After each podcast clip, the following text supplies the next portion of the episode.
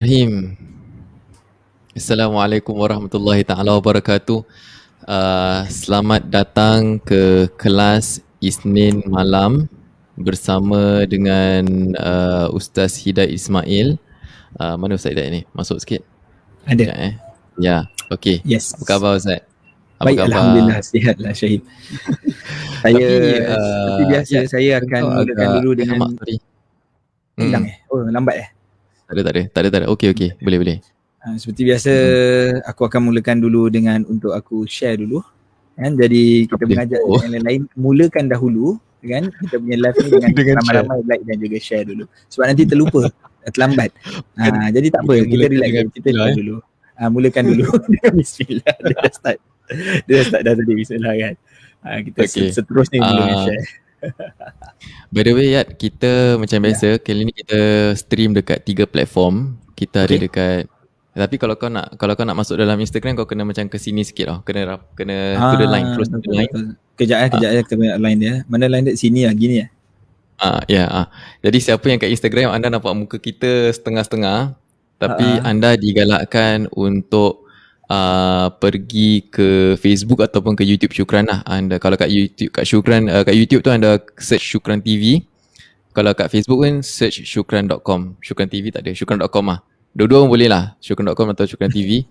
Uh, dan anda dapat the full the full uh, apa dia panggil HD eh kira. Dia full HD Oh. eh, dahsyat. Kau ingatkan macam ni apa? Filem apa? Cinescope eh. Ah, Masa kecil jadi wayang eh. Wayang dia kecil, lepas tu Tapi kalau kalau nak Hmm.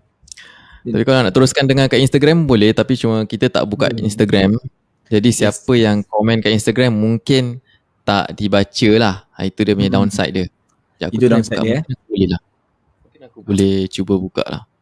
kalau Ah, kalau misalnya dia nak perlukan komen apa-apa yang important eh uh, di, apa boleh boleh kira ke Facebook ah that, that's the paling yang paling paling paling insyaallah keluar Ya, lah keluar kan. InsyaAllah kita akan reply pun dekat Kalau kita nampak dekat Yes. Facebook atau dekat YouTube InsyaAllah kita boleh nampak. Pasal kat, dekat yang StreamYard ni Dia bila dekat Instagram dia tak Dia tak capture comments lah. Tu masalah. Hmm. Ya. Okay. So anda digalakkan uh, Untuk pergi ke Facebook lah. Betul kan Sorry sorry Ha. Okay. Uh, Waalaikumsalam Zaki Dirham Ya. uh, Terima kasih Ya. kerana bersama kita Waalaikumsalam Sheila Ang InsyaAllah yes. Kali ini kita akan membincangkan uh, surah baru Surah okay, Al-Lahab betul. Eh, Yes. Is it surah Al-Lahab ke Al-Masad? Ya. Ah, Entah tak tahu lah surah apa nama dia. Eh tak baik lah Nanti kau nanti nanti kita tak nanti kita bincangkan lah bagus juga. Kan Eh. interesting. Ah, mana satu okay. surah Lahab ke surah Masad?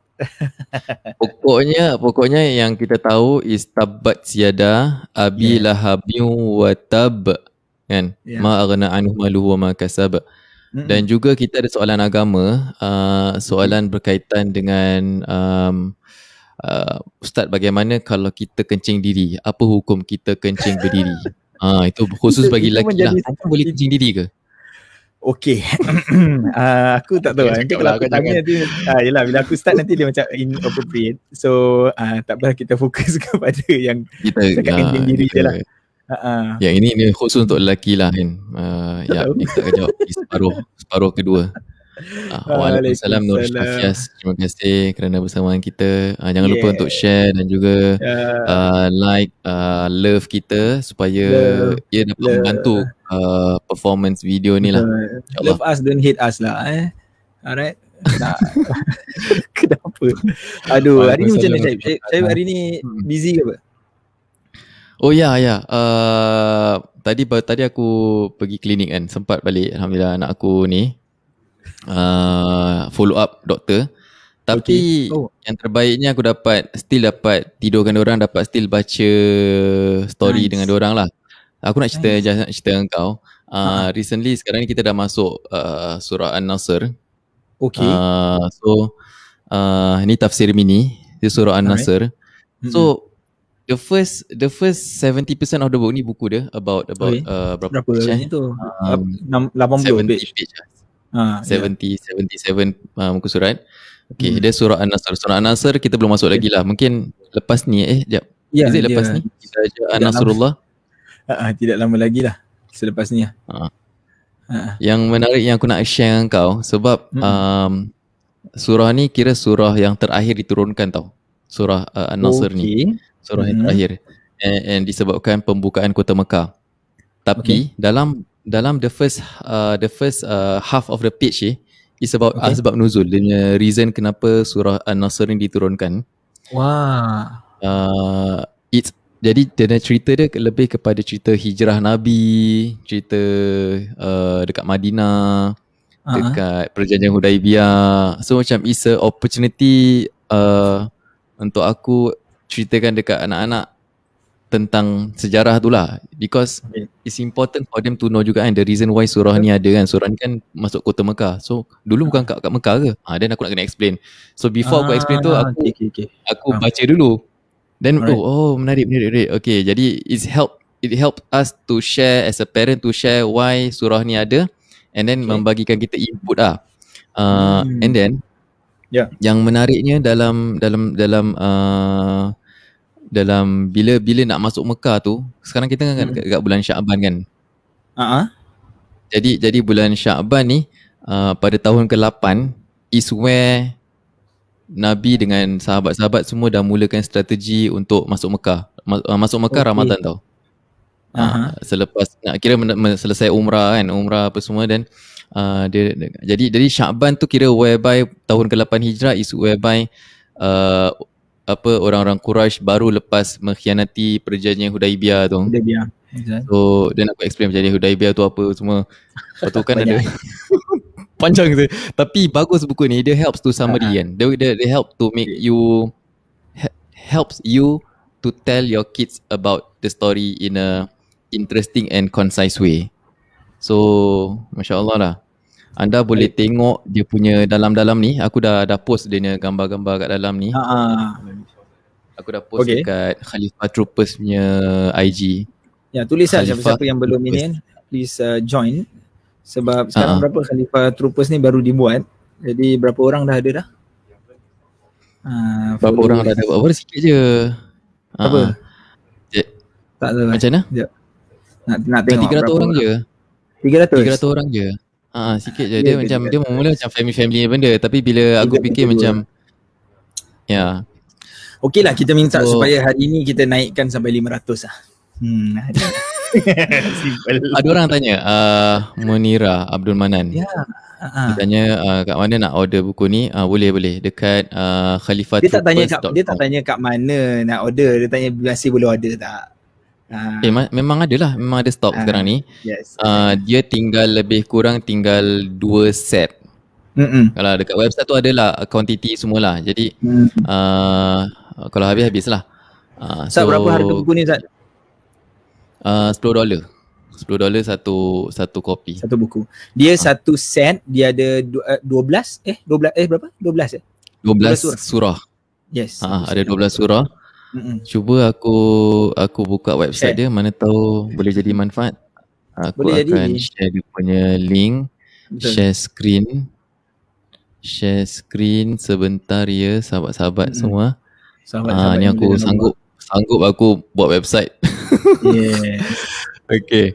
Jadi siapa kalau order satu set ni yang yang Ah. ni yang ini Ah. kira free shipping lah. Ada 12 Okay. ada 12 buku dalam dia. Uh, Alright. 120 free shipping tapi kalau nak beli satu-satu boleh lah satu 10 dollar. Mm-mm. Uh, so macam tadi kita tengok surah An-Nasr kan. Surah An-Nasr okay. Uh, surah An-Nasr lepas tu uh, adalah kat dalam ni buku panduan apa semua. Jadi you can get the feel of it lah, activity dan sebagainya. Uh, full of colours lah. Uh, Betul. jadi uh, Yang menarik tu. Mm-mm. Mm-mm. Berbaloi aku rasa this is the best lah. Aku macam macam at the same time kau baca Quran, Ah, ah. at the same time kau tahu yang kau mengaji dengan anak kau, at least kau baca Quran dengan anak kau and then kau dapat interestingly kau share story kan. Ya. Uh, then kau dapat belajar. Itu yang paling important. Menarik So ya yeah, khalifatroopers.com. Uh, uh, di situ Okay. boleh eh sorry. Fatupus.com. Terima kasih banyak Yat. Sama-sama kasih. Apa yang kau macam ni Yat? Macam mana okey semua? Ah, uh, okey alhamdulillah. Jadi start start uh, apa ni awal awal minggu kan eh. Uh, jadi nanti hmm. maknanya akan biasanya akan sibuk sikit lah sampai ke hujung minggu gitu. Dan sekarang macam lately ni dah ada dah nak Ramadan. So macam masjid-masjid nanti dia ada dia ada lah some program-program baru ke minta video ke apalah macam that kind of stuff lah. Uh, so nak kena siap-siap lah untuk record lah. Recording tu actually macam yelah kalau kita buat live sekarang dia mungkin time yeah. consuming secara live atau kena keluar tapi recording pun kadang-kadang macam kita takut apa procrastinate lah kita macam ah gege lambat-lambat ah tak apalah nanti besok hmm. boleh record ah macam gitu kan. Ah, itu itu masalah, itu masalah dia. Hmm. Dia bagus datang masjid eh. Datang masjid paling paling tak payah fikir-fikir eh.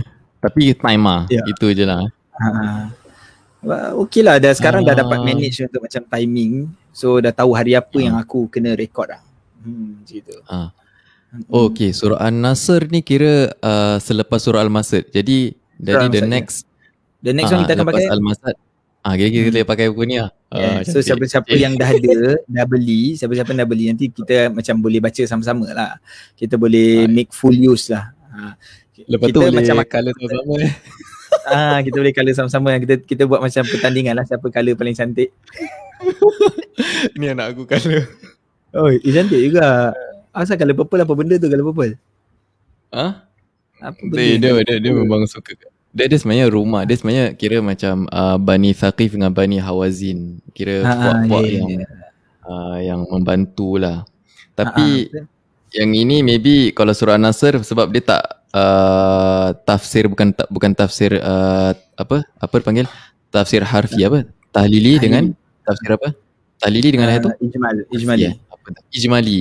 Uh, dia bukan ha. tahlili lah. Dia bukan word by word ah dia oh, macam okay. this part uh, dia dah dah dah dah tebal kat dekat asbab nuzul dia. Kenapa? Oh. jadi yang ini cuma macam makna je lah. Satu kali dah dengan gitu lah. Uh, macam ini sikit lah. Hmm. contoh ayat kedua. Ora'aitan nas sayadkhuluna fi dinillahi afwajah. Dan terus dia explain sikit uh, oh. dan dah ayat ke. Kenapa? Boleh lah sikit. tergini eh sebab aku pasal kita pakai bukan white screen lah. Uh-huh. kita white screen dia boleh. Baru. Uh. oh ya ya ya. Oh padan lah. Eh. Uh. betul Nice. Jadi tapi tapi yang puas hati the first the first uh, 50 page ni kira it's all about history lah which is relatable lah ni piagam Madinah eh perjanjian Hudaibiyah. Ya, ini baru timeline. nampak saya. Oh. timeline timeline uh, timeline Rasulullah. Menarik lah eh. Uh. Bagus, bagus, bagus. Dapatkan lah. Dapatkan buku ni. So next kita boleh pakai buku ni sama-sama lah insyaAllah kita boleh guna yeah, sama-sama yeah. buku ni kan uh, jadi macam kira tambahan lah tambahan supaya make our class more interesting and also kita boleh hmm. visualize, visualize lebih baik lagi lah ya yeah, ya yeah, betul Alhamdulillah. Okay, insyaAllah kita Good. mulakan okay. uh, so, Seperti biasalah insyaAllah Boleh yeah. insyaAllah kita kita akan mulakan Kita punya, mungkin kita ambil satu dua ayat Dan lepas tu kita ada soal jawab agama kan soal jawab agama yang tadi Syahid dah mention tu oh, ya. dia ha. macam ha. macam kelakar juga Syahid bunyi dia eh? tapi nanti kita tengok lah ha, macam mana jawapan dia kasi aku fikir dulu kencing begini ya. baiklah okay. so hari ni kita nak masuk surah baru lah bismillah alhamdulillah wassalatu wassalamu ala rasulillah wa ala alihi wa sahbihi wa man tabi'ahu wa wala so kita dah berapa surah kalau kita cuba ingat kita dah ada kita dah ambil okay daripada fatihah kita dah ambil satu al-fatihah dan kita start daripada bawah eh. ha, kita start daripada bawah Waalaikumsalam warahmatullahi wabarakatuh kita start daripada bawah So An-Nas uh, dan Al-Falaq dan Al-Ikhlas dan sekarang ni masuk surah yang kelima actually dalam pengajian kita lah surah yang kelima iaitu surah Al-Masad. Al-Fatihah. Uh, so man, uh, surah Al-Fatihah dah first lah. Fatihah, oh, okay, An-Nas, okay. Al-Falaq, Al- uh, Al-Ikhlas dengan hari hmm. ni yang kelima. Hmm. So tadi kan tadi mana satu surah dia ni apa nama surah dia Al-Masad ke Al-Masad Al-Lahab? ke Al-Lahab? Uh-huh. Yes. yes. Okay. Sebab surah-surah ni dia ada juga macam-macam nama. Misalnya surah Taubah nama dia yang lain atau another name for surah Taubah surah Bara'ah. Ah Bara'ah. Bara'ah. Mm-hmm. Okay. Sama juga macam surah Al-Masad ni uh, dalam Quran uh, maksudnya dalam kitab Al-Quran tu bila kita buka kita akan nampak rata-rata tulis namanya Al-Masad lah. Alright Al-Masad. Tapi kalau di dalam uh, apa ni uh, makna nama yang lain ni guna juga nama Al-Lahab. So tak ada masalah. uh, sebenarnya dipakai juga nama Al-Lahab tu. So okey. Engkau biasa guna Al-Masad ke Al-Lahab Syed? Ha, mana satu yang yang yang biasa uh, Syed pakai? Surah Al-Lahab. Aku just cakap tabat siadah. Baca surah tabat siadah lah. Bagus. eh actually Nabi buat macam gitu juga. Kan? Juga? Ada ada eh. masa surah Al-Ikhlas ha, nanti Nabi sebutkan uh, surah Qul huwallahu ahad. Uh, Alhamdulillah oh, rabbil alamin tu surah okay. Al-Fatihah. Uh, surah Alhamdulillah uh. rabbil alamin. Uh, so maknanya itu uh. nama pun kadang-kadang diambil daripada first ayat of that surah lah. Ha, okay. So kita nak masuk surah Al Al-Masad ni. Surah Al-Masad ni dia macam last week yang uh, yang saya mention pada anda semua, siapa-siapa yang ada kat sini. So uh, this surah is more to story dia adalah satu penceritaan kerana membabitkan individu. Dia membabitkan individu lah yang disebut. Kalau sebelum-sebelum ni surah berkenaan dengan pengenalan pada Tuhan kan? Dan yalah think yang related to kita agama kita lah. Tapi dalam surah Al-Masad ni macam little bit different. Kita bertukar kepada bentuk style style uh, ayat yang berbeza. Itu ayat yang berbentuk ada ada kisah di dalamnya. Ada penceritaan uh, ada ada ada penceritaan. So penceritaan ni uh, bagus juga kerana penceritaan ini akan membuatkan kita uh, understand sesuatu tu lebih baik eh bila kita menceritakan. Macam kadang-kadang dalam movie ada macam narrator punya view kan. Uh, aku tengok uh, Netflix lah Syed. Kita kita ambil sikit. Aku tengok Netflix hmm. sekali. Uh, ada apa tau uh, part, part, part kita nak pilih audio tu sekali dia ada audio lepas tu dia ada audio description kau pernah try? Narrator, uh, audio Narrator untuk orang pekak kan?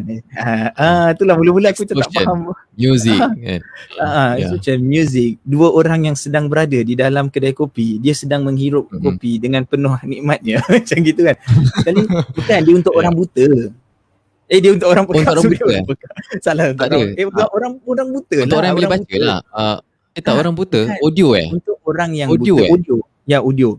Oh, audio. okay, okay. Ha, yang yang okay. yang subtitle ada, yes kita tahu juga ha, betul yeah, nanti dia tulis kan. kadang-kadang macam as simple as macam clicking, as simple as dia nak tunjukkan yeah. benda tu dan uh, ada juga narrator yang ini suara kita Yes, bila time dialog, bila time dialog tak ada apa-apa tau. Ah, uh, maksud dialog tu dialog, uh. dialog, dialog, dialog pelakon. Sekali bila pelakon habis yeah. dia ada macam you know the the the B-roll dia lah, B-roll dia kan yeah, dengan yeah. B-roll tu ada uh, cerita gambar montage, uh, gambar uh, montage dengan oh, gambar gunung yang uh. yang menghijau dia explain so macam apa benda benda ni eh rupanya inilah hmm. bentuk-bentuk dia so narrators ataupun uh, cara narration ni adalah sesuatu yang yang menarik juga untuk kita ketahui hmm. dalam surah ni of course kita dah tak payah nak selindungkan kita tahu cerita pasal Lahab Abu Lahab Abu Lahab hmm. ni nama yang popular lah nama yang macam kalau of course he's not a muslim bukan muslim. Jadi ni antara nama-nama uh, musuh Rasul sallallahu alaihi wasallam yang kita ingat yang kita biasa dengar. Satu lagi Abu Jahal lah. So ada dua ni lah yang selalu kita dengar. Abu Jahal kemudian Abu Lahab. Cuma amazingly Abu Lahab ini dia punya nama disebutkan di dalam Al-Quran. In fact the whole surah dedicated to Abu Lahab alright. Which is uh, ayat-ayat lain surah lain tak ada sebut pun nama orang by name. Kalau ada pun dia sebut perkataan bukan nama orang tersebut lah. Ha, macam contoh Abu Jahal tak ada nama Abu Jahal dalam Quran tak ada. Abu Jahal nama dia Amr bin Hisham ah, tak ada. Word tu tak ada. Uh, tapi Abu Lahab ni ada namanya dalam Al-Quran. So kita nak tahu sikit hari ni kenapa sampai macam gitulah Ha, kenapa jadi macam gitu? Ini bukan benda yang baik eh. Ini benda yang tak baik. Kalau nama, nah, maksudnya dia sahabat yang baik kemudian nama dia disebut dalam Quran. Itu baguslah. Ini musuh Rasul dia be the opposite way lah. So dia jadi opposite benda yang tak baik. Okay. So kita ambil dulu Abu Lahab ni. Abu Lahab ini dia sebenarnya namanya bukan Abu Lahab. Abu Lahab ni gelaran lah. Dia gelaran. Sama macam gelaran-gelaran yang lain kalau kita dengar Abu Hurairah misalnya kan. Dan Abu ni memang dalam bahasa Arab maksudnya bapa. Alright? Tetapi tak semestinya merujuk kepada bapa bapa samuan. Contohnya kita ada anak nama Muhammad kita panggil dia Abu Muhammad. Alright so bapa Muhammad. But not necessarily that way. Dia kadang-kadang Abu ni dia boleh merujuk kepada uh, kita nisbahkan kita dengan sesuatu. So Hurairah Abu Hurairah. Abu Hurairah ni nama dia Abdul Rahman ibn Sakhar. Uh, Abu Hurairah ni dia seorang yang suka pada kucing sehingga Nabi berikan gelaran tersebut. Ali ibn Abi Talib, Nabi pernah uh, panggil dia dengan panggilan Abu Turab. Abu Turab ni bapa uh, Abu Turab ni maksudnya uh, orang yang ada tanah. Sebab apa? Kerana satu masa tu Abu uh, uh, satu masa tu Sayyidina Ali bin Abi Talib dia baring di atas tanah ni. kemudian bila bila bangun uh, Nabi bersih-bersihkan tubuh badan dia dekat belakang tu begas-begas tanah uh, Nabi sebutkan uh, apa ni Abu, uh, Abu Turab lah ini apa ni Abdullah ibn Ubay eh, pun sama level sama level tu Abu Abdullah ibn Ubay ni dia ketua munafikin uh, ketua orang-orang munafik. Ketua orang munafik ni oh munafik lagi dahsyat lah. Ha, dia memang innal munafiqina fid darkil asfali minan nar kata Allah SWT orang munafik ni dia di, di neraka tahap yang paling bawah. Ha, tahap yang paling das sekali. Okey. So kita berbalik kepada Abu Lahab. Uh, nama sebenar Abu Lahab ni uh, adalah uh, Abdul Uzza. Abdu ni hamba, Uzza ini adalah salah satu daripada nama berhala. So dia hamba kepada berhala eh dia ni ataupun namanya tu diberikan tu Abdul Uzza hamba hamba berhala. Kenapa dibagi nama dia Abu Lahab? Ha kenapa dipanggil Abu Lahab ni? Lahab ni maksudnya api yang menyala. Itu maksud Lahab. So apa sebabnya diberikan? Eh saya bagi contoh yang lain eh contohnya uh, Abu Jahal. Abu Jahal tu nabi yang bagi gelaran tersebut. Kan? Bapa kejahilan. Uh, macam gitu kan? Kan? The father of ignorance ignorance lah syahid lah jahil lah ignorance lah, kejahilan eh bukan? Ha, rasanya macam gitulah. Uh, ya yeah, ha, ignorance lah ha, betul. ignorance lah eh kejahilan eh. Yeah. so uh, Abu Lahab ni dia lain. Abu Lahab uh, Abu Lahab ni uh, sorry Abu Jahal tadi tu nabi yang bagi. Tapi nama gelaran dia untuk orang-orang jahiliah dipanggil Abu Hakam the father of wisdom. Ha, wow. sebab kerana dia dia memang orang yang kita kita jangan membayangkan yang Abu Jahal ni orang yang slack apa Bila? tidak. Bukan dia bukan slack. Kalau slack kalau kata Arab kalau ha. kau tengok kata-katun uh, sejarah bila ha. Pak Abu Jahal dia mesti macam gemuk macam misai. Abu Lahab, Pak Abu Lahab, Abu Lahab yang gemuk. Abu Lahab yang gemuk. Ha, Abu Lahab yang Abu macam Jahal sikit dia, kan. Abu Jahal dia nampak macam ga, uh, ganas lah, ganas lah. Ganas, ganas memang juga, ah. evil lah, evil lah, jahat lah. Ha, ha. Abu Jahal gitu. Tapi Abu Lahab ni juga orang orang musyrikin yang bagi gelaran atau itulah gelaran yang diberikan pada daripada masyarakat Abu daripada Abu Lahab ni. Ha, Abu Lahab ni. Sebenarnya nama dia Abdul Uzza kan. Lahab maksudnya tadi api yang menyala. Kenapa diberikan nama macam gitu pada dia? Sebab mm-hmm. dia ni adalah seorang yang handsome tau. Dia adalah seorang yang handsome. Ha, seorang yang handsome. Dan apa, dia kul- ah handsome, handsome. Yang Abu Lahab ke Abu Jahal? Abu Lahab, Abu Lahab. Kita dah cerita Abu Jahal oh, lah. Abu, Lahab. Abu Jahal tu contoh okay. takut kita confuse pula eh. So Abu Lahab okay. ni dia orang yang dia seorang yang handsome, tampan dan juga hmm. kulit dia kemerah-merahan. Kata macam jenis Ui. artis lelaki yang yang putih bersih. Eurasian lah. Uh, Eurasian ke macam itu sekali macam Eurasian. Uh, gebu-gebu lah, gebu eh. Apa salah aku nak extreme pasal lelaki melampau sangat kan tak lah. So, dia, dia, okay, dia just handsome lah. Kulit dia bersih lah. Okay. Uh, kontras dengan aku lah macam itulah kan. macam itulah. So cantik bersih eh. So mereka panggil dia dengan Abu Lahab. Jadi uh, jadi kita kena bayangkan yang dia ni adalah seorang yang handsome. Yang bukan sekadar dia handsome ni sebenarnya itulah masa dalam dalam filem tunjukkan dia ni slack, dia gemuk lah apa lah macam itu kan. Tapi dia ni adalah dia ibarat macam selebriti tau zaman dia. Ha, dia ibarat kalau hari ni tak tak selebriti kira kalau dulu zaman kalau awal-awal sikit selebriti ni macam tinggi lah sekarang yang boleh challenge dengan selebriti influencer lah so dia ni macam selebriti dia macam influencer pada zaman dia. Which is orang semua akan berkerumun dekat dia dekat, dekat si Abu Lahab ni lah. Macam gitulah diri dia. Dan dia pula datang daripada keturunan yang bagus. Keturunan dia dia sebenarnya siapa ni Abu Lahab ni? Abu Lahab tidak lain tidak bukan adalah pak cik kepada Rasul sallallahu alaihi wasallam. So dia adik beradik dengan ayah Rasul iaitu Abdullah. Adik beradik so dia adalah anak kepada Abdul Muttalib. Abdul Muttalib datuk Rasul alright so dia direct im, dia immediate dia, dia, dia family members yang dekat lah kita kata ya family members yang yang sangat-sangat dekat. Okay so dia orang yang power datang daripada keturunan yang yang yang power yang bagus dan kemudian dia juga seorang yang macam tadi kita kata tampan dan seumpamanya. Another interesting fact Abu Lahab ini adalah besan kepada Rasul sallallahu alaihi wasallam. Besan ni maknanya dua-dua anak mereka kahwin lah kan? Ha, so besan kan dan dia besan kepada Rasul bukan satu anak dua anak. Maksudnya dua Ish. anak perempuan Rasul bernikah dengan dua anak lelaki Abu Lahab before Islam. Sebelum Nabi uh, berdakwah. Memang iaitu Sayyidatina eh, Ruqayyah keluarga, eh. keluarga. Dah lah dah lah rapat makin kuat lagi disebabkan ikatan perkahwinan tadi. Iaitu Sayyidatina hmm. Ruqayyah dan juga Sayyidatina uh, Ummu Kalthum. So dua ini menjadi uh, apa ni orang kata berkahwin eh, dengan kedua-dua anak Abu Lahab tu nama dekat-dekat juga nama satu nama dia Utbah satu nama dia Utaibah tapi bila bila bila Nabi sampaikan dakwah Islam Abu Lahab pun arahkan dia engkau ceraikan dia orang dua ni Nah, dia orang pun memang ceraikan lah. So, ceraikan lah. Ceraikan kedua-dua anak Rasulullah SAW ni. So, itu Abu Lahab. Dalam kisah Abu Lahab ini, dalam cerita Abu Lahab hari ini yang kita nak baca ni, dia, okay. Uh, kita belum mungkin tak akan sampai bab tu hari ini. Tetapi saya masukkan dulu je sebagai introduction. Bukan cuma cerita Abu Lahab je tau dalam surah ni. Dia ada cerita isteri Abu Lahab. Uh, so, how hmm. bad was that? dalam satu cerita engkau punya suami isteri semua disebut oleh Allah SWT Allah mention mana macam kita kita uh, mention berapa? kan ha dalam surah ayat berapa tiga ayat, uh, ayat berapa ayat tiga ayat uh, ayat tiga berapa yang, ayat yang dia mention wa mraatu hamalatul hatab oh nombor empat ayat wa mraatu okay, dan okay. isterinya hmm. So mention eh. Mention macam kita tweet ke apa kan kita mention kita apa kan. Bila mention tu maknanya kita memang panggil dia. Memang memang oh, dahsyat lah kita kena kau-kau lah. Uh, so ini dua ni disebut dua-dua nama. Dan dan dan dan isterinya isterinya tu gelaran dia panggil Ummu Jamil. Uh, nama isteri tu Urwa. So Urwa ni ataupun Arwa atau Urwa lah either one uh, pun merupakan daripada keturunan yang baik. So keturunan is very important lah during that time. Keturunan tu akan jadikan bentuk status kita macam mana. So dia akan jadikan kita ni tahap apalah selebriti, influencer macam gitulah.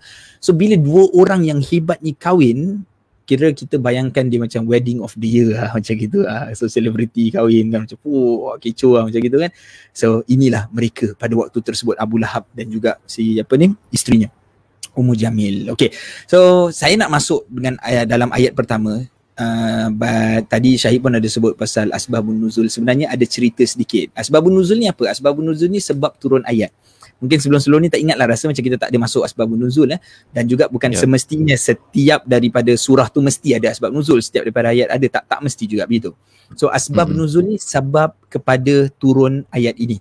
Maksudnya this mm-hmm. ayat turun due to either one. Sama ada kisah kisah event event sama ada event maknanya there's an event uh, there's there's uh, something happen then Allah reply with uh, surah ataupun uh, persoalan. Kadang-kadang orang tanya, misalnya surah Al-Mujadalah ada wanita yang tanya pasal suami dia begini dan begitu dan Nabi sebutkan uh, tak tahulah belum ada jawapan dia dan Allah turunkan in reply for that lah tu asbab nuzul juga.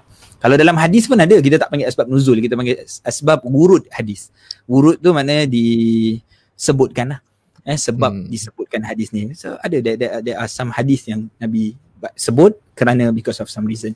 But what what what's the story? What's the story behind this ayat? Ha okay. So macam gini. Siapkan dengan relax makan popcorn. Kita nak dengar cerita. So tadi mau cerita tadi tadi tadi tadi baru dia punya opening ah introduction siapa oh. karakter baru karakter lah baru karakter baru karakter tak hari ni kita oh. kita introduction biasa starting ada introduction of surah kan uh, uh, tengok ah ya. kalau agak-agak agak-agak number dah kurang sikit je kita tak payah soal jawab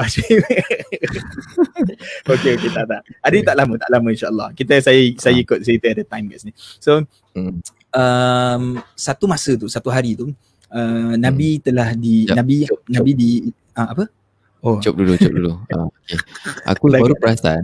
Uh. Aku baru perasan daripada tadi rupanya uh, apa? Daripada tadi kira tak live kat Instagram tau. Dari tadi kita oh. berbual. Rupanya uh. kat Instagram tak live. Tak uh, live. So so now now dah live kat Instagram. Oh, dah live.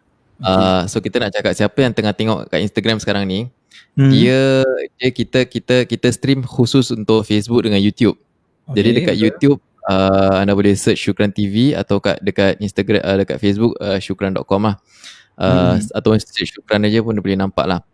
Jadi uh, mungkin anda akan nampak muka separuh-separuh tapi kalau tadi kalau full screen tu muka Dayat memang best lah tengah aje. Tapi kalau dekat bila sekarang ni tengah dua orang kan. Uh, dia orang ha. akan nampak macam benda ni uh, kosong kat, kat sebelah sini kosong apa kat sebelah sini kosong aja kan. So ha. dia dia dia lebih kepada untuk TV lah senang kata. Ha, hmm. Jadi anda boleh pergi ke Facebook Syukran dan kali ini kita tengah cakap pasal tafsir surah Al-Masad dan Al-Masad. juga soal jawab fake yang biasa kita buat pada hari Isnin. Okay, ya. Terima kasih banyak. Itu saja saya.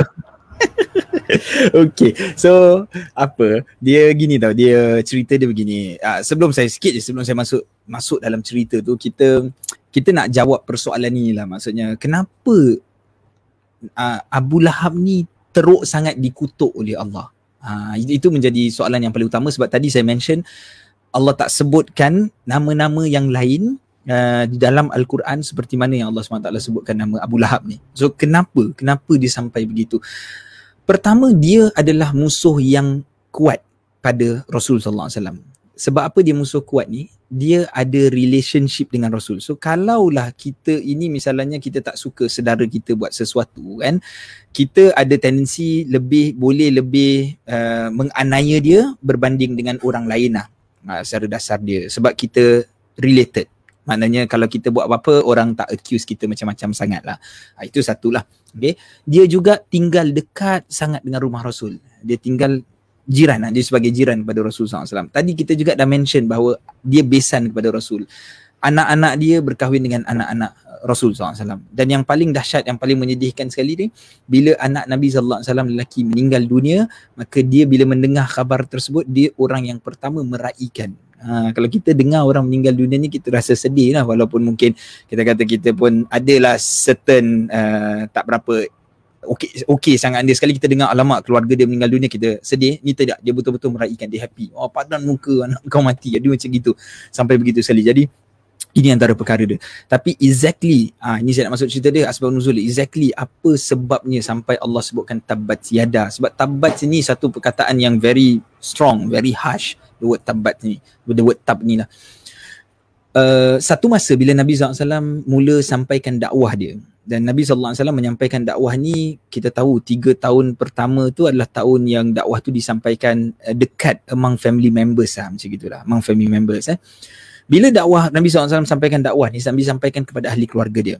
So Nabi ni adalah salah uh, Nabi ni klannya kita panggil klan Bani Hashim lah so Bani Hashim ni duduk satu tempat ya, satu tempat duduk satu area semua geng-geng Bani Hashim Hashim ni siapa? Hashim ni moyang Rasul so Muhammad bin Abdullah bin Abdul Muttalib bin Hashim alright bin Hashim eh so diorang duduk satu tempat satu masa Nabi SAW naik ke atas satu bukit Nabi naik ke atas satu bukit yang tinggi ni.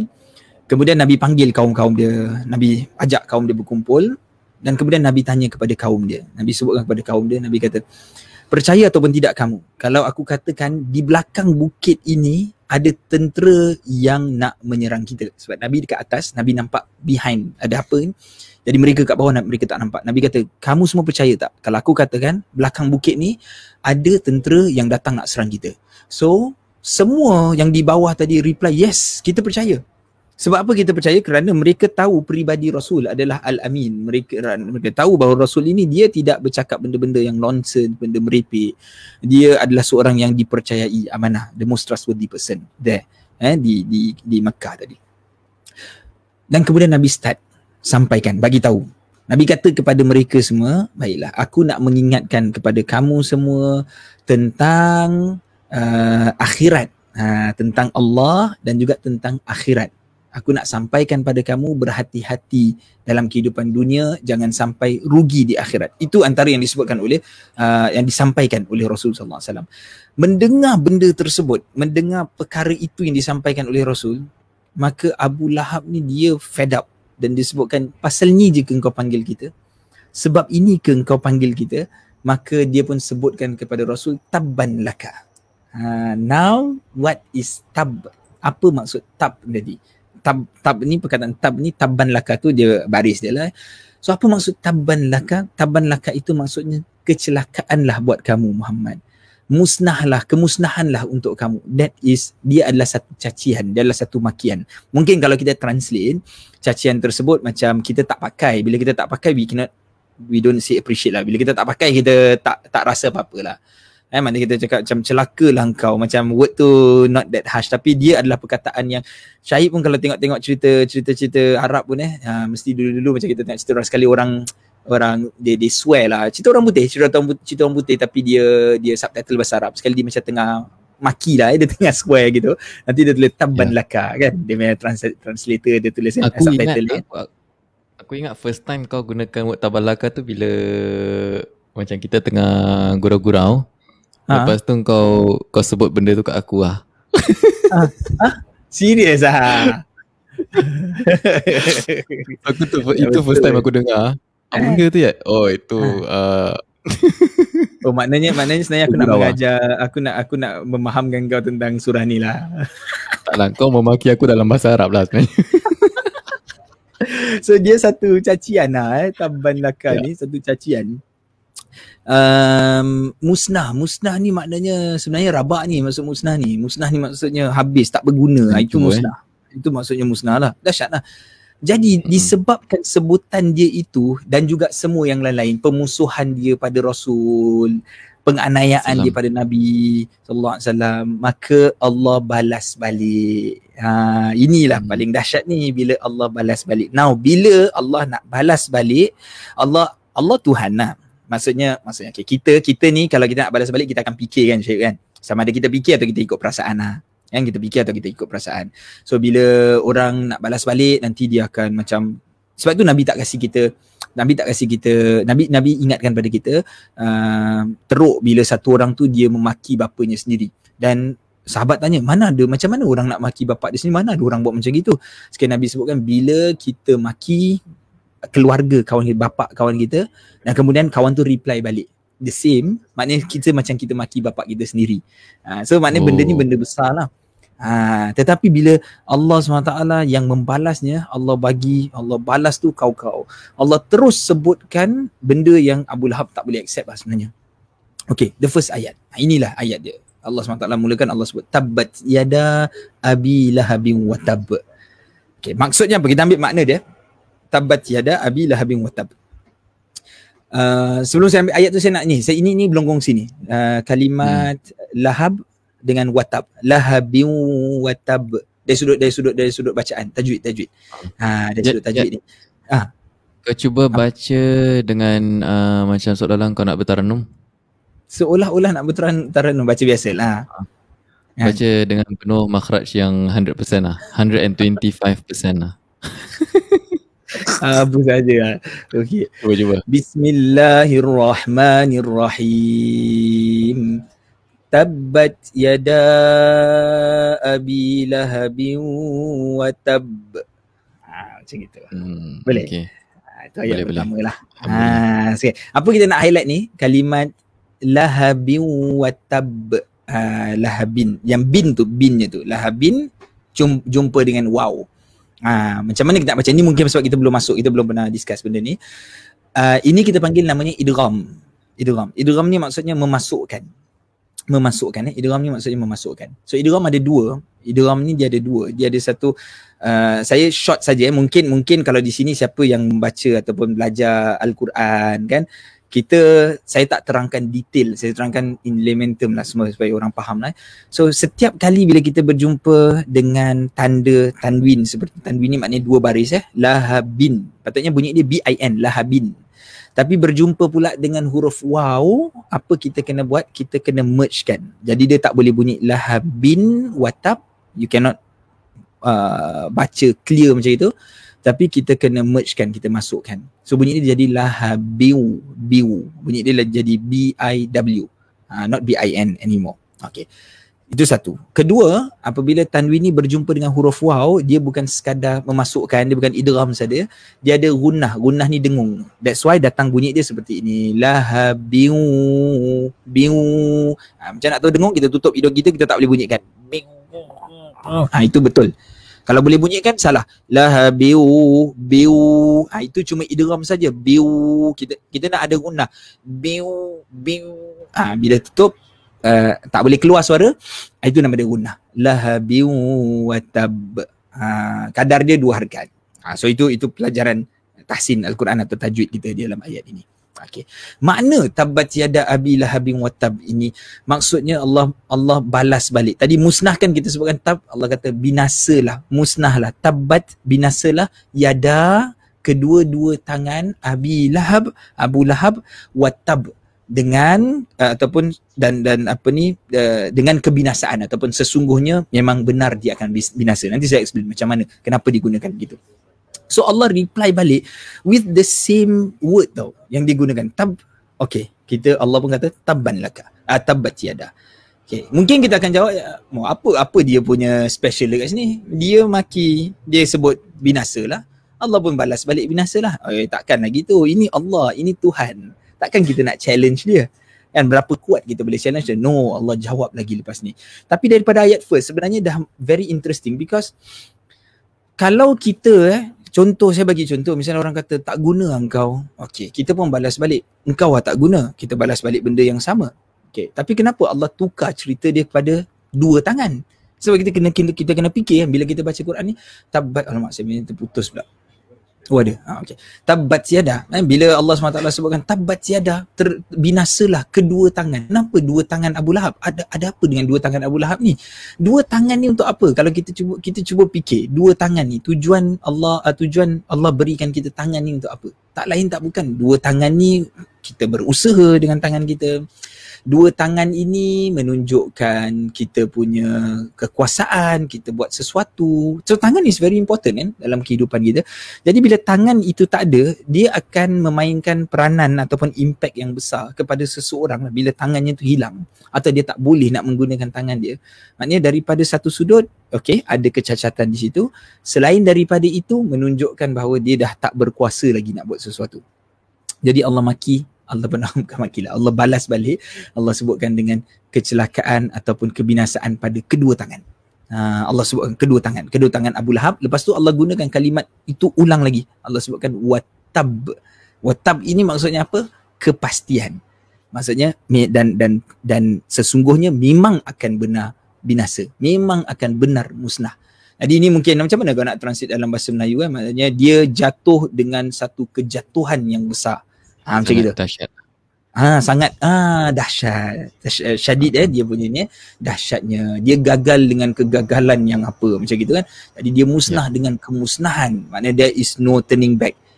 Ha, dia dah tak boleh patah balik dah. Nama dah sebut sini. Allah pun dah sebut musnah. Memang tak ada patah balik. Dan kemudian Allah sebut kalimat tab tab ini dia dalam dia adalah in a, in a form of uh, fi'il uh, apa ni madi fi'il madi ni past tense. So past tense ni bukan mesti maksud dah lepas tau Syed. Past tense ni dia juga membawa erti kepastian.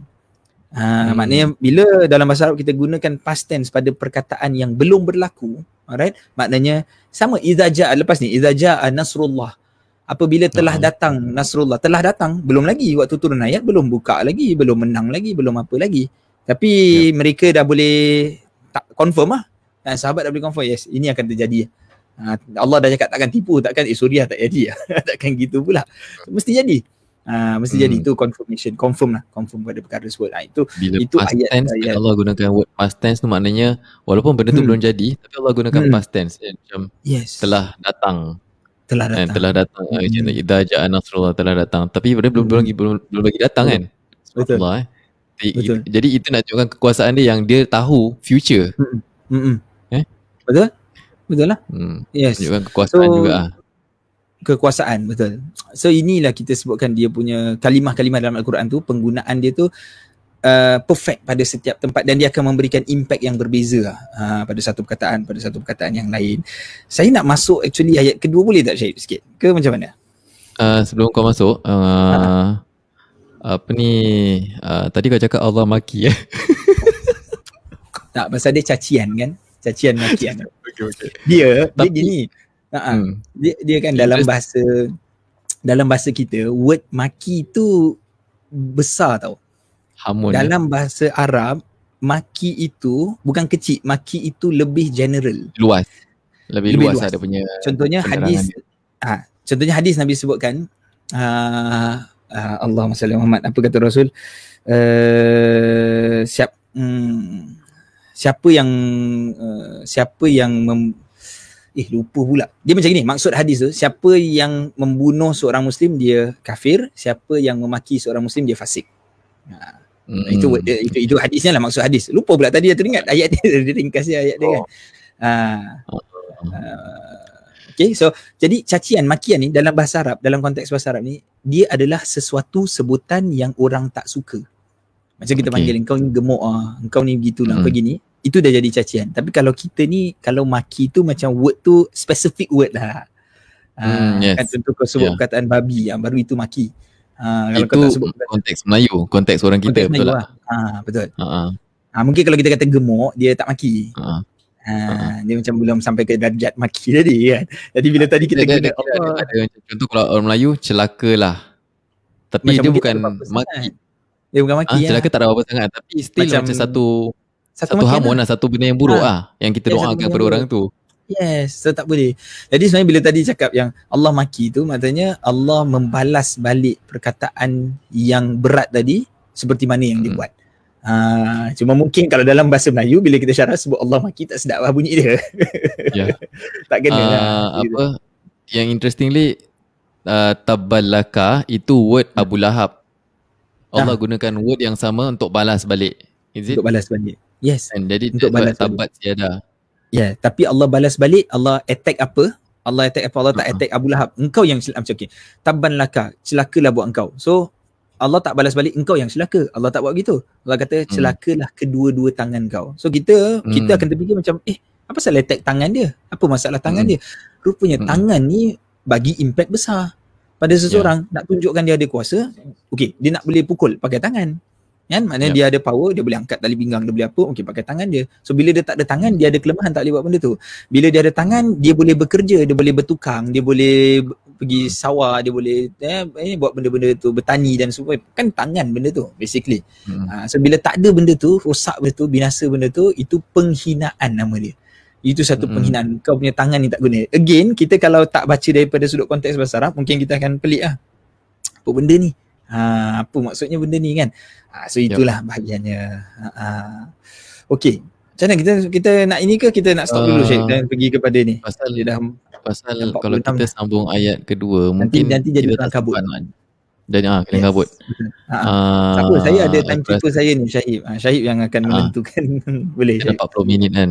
Mungkin ada Yes. yang nak nak tidur pukul 10 dah dah cukup time ke apa.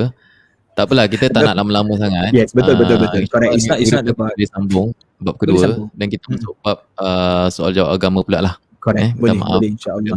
No problem, Kita tak ada. Everybody. Tak okay, ada masalah. Mm-mm. jadi soal soalan kali ni pula uh, berkisarkan uh, masalah lelaki eh. Uh, Masalah soalan dia lelaki. begini. Aku aku cari soalan dia mana tadi. Dia Tak, tak kau macam confirm dia masalah lelaki dari tadi. eh. Confirm ah. Okay, dia masalah kencing diri. Dia, dia, dia, dia, Okay. soalan dia gini. Pendek dia. Okay. Ustaz, Alright. uh, apakah hukum kencing berdiri bagi lelaki? Ah nampak ni dia dia dia, dia, bagi lelaki dia Ah, spesifik. okay. So maknanya Apakah kencing berdiri bagi perempuan hukum lain eh? Kelakar lah. kau nak cakap perempuan tak boleh kencing diri? Hmm. Hmm. Ni racist lah. Racist, uh, apa, sex, seksis lah. Sexist lah. Kan, bahaya, bahaya. Okay. Ah, okay, soalan dia betul eh? Soalan dia macam gitu eh? ah, dia cakap bagi lelaki lah. Hmm. Apa tak apa hukum kencing berdiri eh bagi bagi lelaki? Aku, aku type balik soalan dia, aku copy paste. Oh dahsyat. Ha, Ustaz, apa hukum Okay. kencing berdiri bagi lelaki? Hmm. Ya. Okey. Baik, hukum hukum kencing berdiri ni nampak memang agak simple sebab kita bercakap tentang kencing je kot. Ha, macam gitu kan macam eh kencing eh yang penting keluar kencing sudahlah kan. Kita saya bukan nak melawak lah maksudnya kita seolah-olah macam cakap benda yang yang yang yang kecil ya, macam benda yang kecil. Tapi Ya. menariknya ada jawapan. Ha, Ya. itu menarik dia. Dia ada jawapan bukan tak ada. Ha, ada jawapan. Tapi jawapan pada hari ni dia bukan yes or no. Mungkin sebelum-sebelum ni dia ada jawapan yang A atau B kan dia macam gitu. Uh, sebelum kita pergi lebih lanjut eh sebab kita nak cari jawapan ni Syahid kita kita akan uh, kita akan berpandu dengan dua apa kita punya dua core resource kita resources kita ni is utama Al-Quran kita, dan eh. hadis kan Al-Quran dan hadis lah, eh dua yang pertama yang Hmm. utama so dalam hadis memang ada sebutkan cerita berkenaan dengan kencing berdiri ni dan yang menariknya ada dua hadis yang sama-sama kuat eh, dua hadis yang kuat dan dua hadis ni secara umum nampak contradict between each other. Ha, contradict maksudnya apa? Bercanggah. Contradict hmm. maksud bercanggah. So the first hadis yang akan saya sebutkan nampak macam tak sama dengan the opposite of the second hadis yang akan saya sebutkan. So hadis pertama ni saya bawakan ini hadis daripada Aisyah Ummul Mukminin Aisyah radhiyallahu anha dan dia berikan macam satu komentar lah. Bila dia bagi bagi komentar ni maksudnya macam ada Observation eh? sahabat-sahabat Ha? Sorry? Observation dia lah, observation. Is Ah it? tapi bila dia sebutkan okey dia dia mula hadis ni Oh, tau. Aisyah okey, okey. radhiyallahu Hmm. anha dia mula dia sebut man haddatsakum anna sallallahu alaihi wasallam kana yabulu qa'iman dia kata siapa-siapa yang bercerita daripada kamu kepada kamu semua yang uh, Nabi SAW pernah kencing ataupun buang air kecil berdiri maka Aisyah sebutkan fala tusaddiquhu maka janganlah percaya orang tersebut maka bulu illa qaidan kerana Rasul tidak pernah kencing ataupun buang air except kecuali dengan keadaan duduk. Maksud maksud aku ni macam mana? Bila Aisyah ni saya nak Aisyah sebutkan man haddatha si, uh, man haddathakum siapa-siapa yang kurang yang cakap macam gini ataupun siapa-siapa kurang yang yang bagi tahu macam gini, maknanya benda tu dia sampai lah ke telinga dia. Maknanya ada khabar hmm. angin yang dia pernah dengar, eh apa ni ada orang cakap Nabi kencing diri. Ah barulah dia hmm. dia reply balik kan baru dia membalas balik dengan this kind of hadis lah okay so that's yep. the first hadis apa apa apa apa daripada hadis tu kita nampak kita nak kita nampak di sini Aisyah sebutkan dengan jelas bahawa bahawasanya Nabi tidak pernah kencing berdiri Nabi kencing duduk Okay, Nabi buang air kecil secara duduk dan bukan secara berdiri. Okay, itu itu clear daripada sebut memang disebutkan begitu. Hadis ni riwayat Imam Tirmizi. Ada satu lagi hadis yang diriwayatkan oleh Huzaifah bin Yaman. Ini hadis ni diriwayatkan daripada Imam Bukhari ataupun Imam Bukhari collect this hadis. Di mana hadis tersebut Hudzaifah bin Yaman ni dia sebut dia kata atan Nabi sallallahu alaihi wasallam. Satu masa Nabi sallallahu alaihi wasallam memasuki ataupun mendatangi tempat buang sampah Subatah ni tempat buang sampah Subatah ni zaman Rasul sallallahu alaihi wasallam. Dia tak ada toilet lah kalau boleh kita faham dia tak macam rumah kita ada toilet. Dia bukan begitu so siapa yang nak qada hajat siapa-siapa nak buang air kecil nak buang air besar ni dia kena keluar daripada kawasan rumah tadi. Kawasan kampung lah. So ada tempat-tempat dia. Ya macam toilet tapi outskirt. Keluar eh keluar. So pergi ke tempat buang sampah ataupun tem- sama lah buang sampah pun. Takkan nak buang sampah kat depan rumah kan bukan ada orang hmm. yang cleaner bersih dengan sampah ke apa kan jadi they need yep. to throw it somewhere far So Nabi pergi ke tempat buang air sam- buang sampah tu, tempat toilet tu Subatah nama dia. Atau Nabi sallallahu alaihi wasallam Subatah kaumin, uh, tempat buangan sampah satu-satu kaum ni. Fabala qaiman kemudian siapa namanya Hudzaifah sahabat Hudzaifah bin Sayyidina Hudzaifah bin Yaman ni sebutkan kemudian Nabi sallallahu alaihi wasallam bala yakni buang air kecil qaiman berdiri. Thumma da'a bima'in kemudian dia panggil Hudzaifah dia kata minta air sikit Kemudian Nabi SAW minta daripada air. Lalu aku pun membawa air tersebut kepada Rasul dan setelah selesai semua Nabi berwuduk. Bima'in fatawadda. Nabi pun berwuduk. Okay. Now, the second hadis pun satu. First first ni second hadis, eh, number satu. Second hadis ini riwayat Al-Imam Bukhari. So kuat lah. Yang hadis tadi pun kita tak nak cerita banyak tapi hadis tu pun kuat jugalah. The first one. Riwayat Imam Tirmidhi tadi.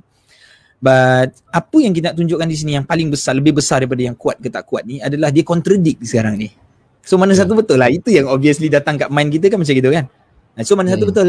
Yang kau akan tanya, so which one? A ke B? Ha, so dia tak semestinya A atau B tau jawapan dia. Ha, itu hmm. yang mungkin mungkin jarang-jarang kita dengar. Kita kena cari jalan macam mana nak harmonizekan these two hadis. Bukan kita suka-suka lah. Memang ada sistem itu oleh para ulama hadis. How they want to, how they can merge this hadis and harmonize this hadis. Uh, this, both, both of these hadis together. Okay. Hadis yang mengatakan Nabi SAW kencing duduk oleh Aisyah radhiyallahu anha sebahagian me, apa kita kata komen terhadap hadis tersebut mereka nak katakan bahawa inilah sebenarnya kebiasaan Nabi sallallahu alaihi wasallam yang diketahui oleh Aisyah dan menjadi kebiasaan ramai orang.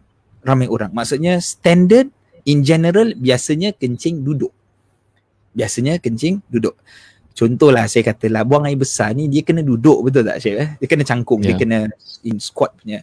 Tapi kalau tak cangkung boleh ke tidak agaknya? Berdiri boleh ke tidak? So mungkin boleh lah. Mungkin. Kan? Hmm. Takkan nak kata memang tak boleh terus. Takkan hmm. memang kata tak keluar terus. Ya mungkin. Tapi orang tak buat begitu sebab gross lah. Eh? Nak buat macam tu susah leceh. Eh? Tak, tak, tak ni lah kan.